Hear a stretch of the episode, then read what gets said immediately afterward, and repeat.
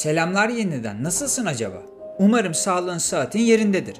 Eski usul mektuplar gibi olmadı mı giriş? Beni sorarsan ben de iyiyim. Gözlerinden öperim. Mektup da yollamaz olduk artık. Düşünsene sene olmuş 2023. Birine mektup atsan deli bu diye bakarlar. Gerçi bunu romantik bulanlar da olur şimdi. Ne diyorlar buna? Vintage mı? Ay çok vintage bir şey yaptım. Mektup attım. Birine el emeğiyle hazırlanan her şey çok kıymetli bence ama.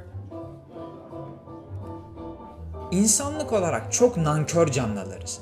Elle hazırlanan bir hediyeye maddi değer biçmediğimiz için kıymet vermiyoruz. Lütfen bana aa olur mu canım onlar en kıymetlileri gibi beylik laflar etme. Sen de benim kadar gerçekleri görüyorsun. Annemin örgü kazağını hiçbir markaya değişmeyeceğim gibi beni seven birinin pişirdiği kurabiyeleri de Starbucks'a değişmem. Ama ben böyleyim. Eminim ki sen de böylesin. Eğer böyle olmasan zaten gelip benimle muhabbet etmezsin. Bir şey bedava ise kıymetsiz gibi algılıyor toplum yolunda olanlar. Mesela hastane. Türkiye'de doktora şiddet gösterilmesinin bir nedeni de bu değil mi? Çünkü cebinden hiçbir şey çıkmıyor. Amerika Birleşik Devletleri gibi doktora selam vermek 250 dolar olsa gözü gibi bakar. İlaç alır, yarısını kullanmadan atar. İlacı sosyal sigortadan değil de kendi cebinden alsa gözü gibi sayar onları. Sonuna kadar kullanır. Benzer bir durum eğitim için de geçerli.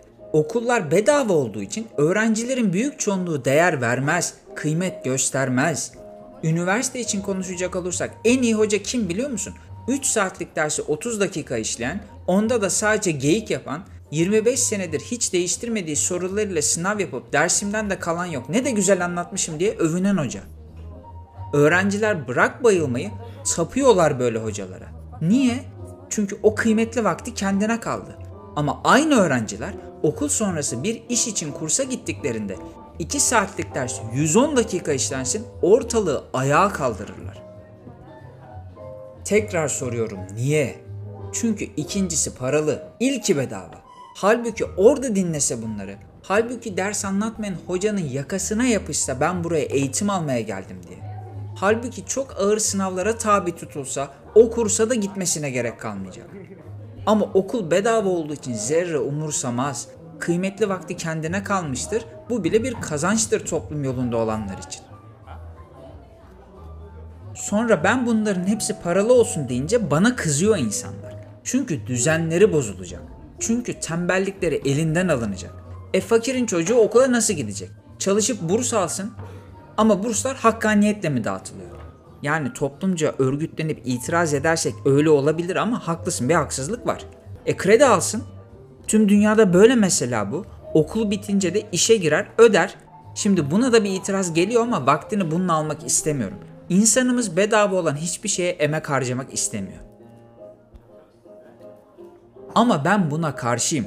Bak sana bu sözleri anlatacağım diye bir cumartesi akşamı herkes kendine vakit harcarken bu sözler üzerine oturdum düşünüyorum.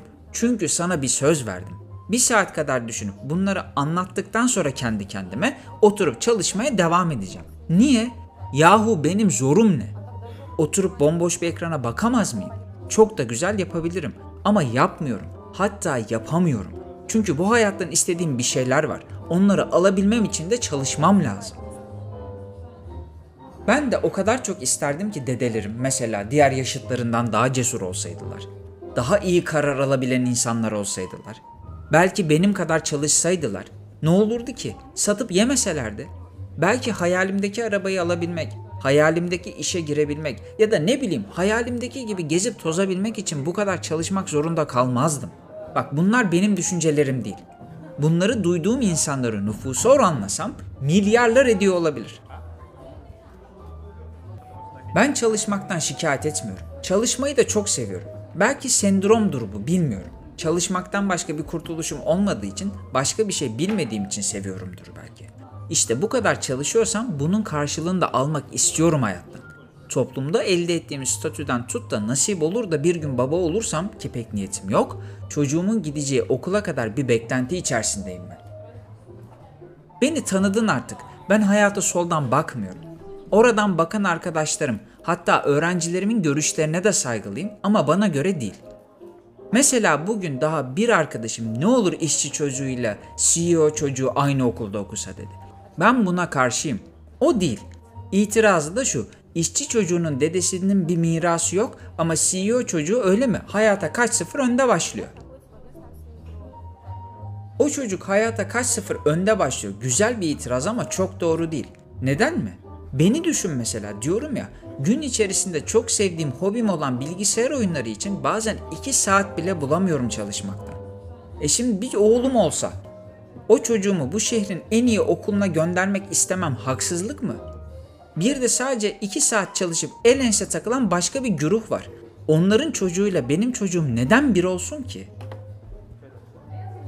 Ben bu kadar çalıştım, sevdiklerim rahat etsin, ben de o rahatlığı gördükçe evet başardım duygusunu yaşayabileyim. Bak bu kazandıklarım bana dedemden gelmedi.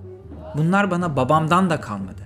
Annemden ve babamdan kalan tek şey çalışmak zorunda olduğumdu. Çünkü onlar da sadece çalışmak zorundaydılar. Yoruldum mu? Hem de çok. Bugün ölsem çalışmaktan başka bir şey yapmadı diyecekler arkamdan.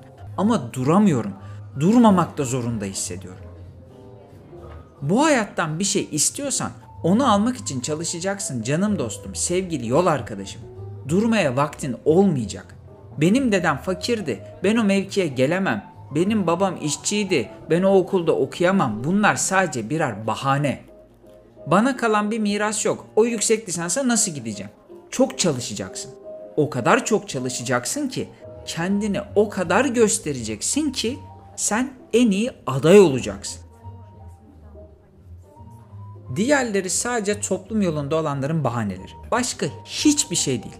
Sana dededen kalan bir miras yoksa miras bırakacak dede sen olacaksın. E ben çalıştım onlar da çalışsın.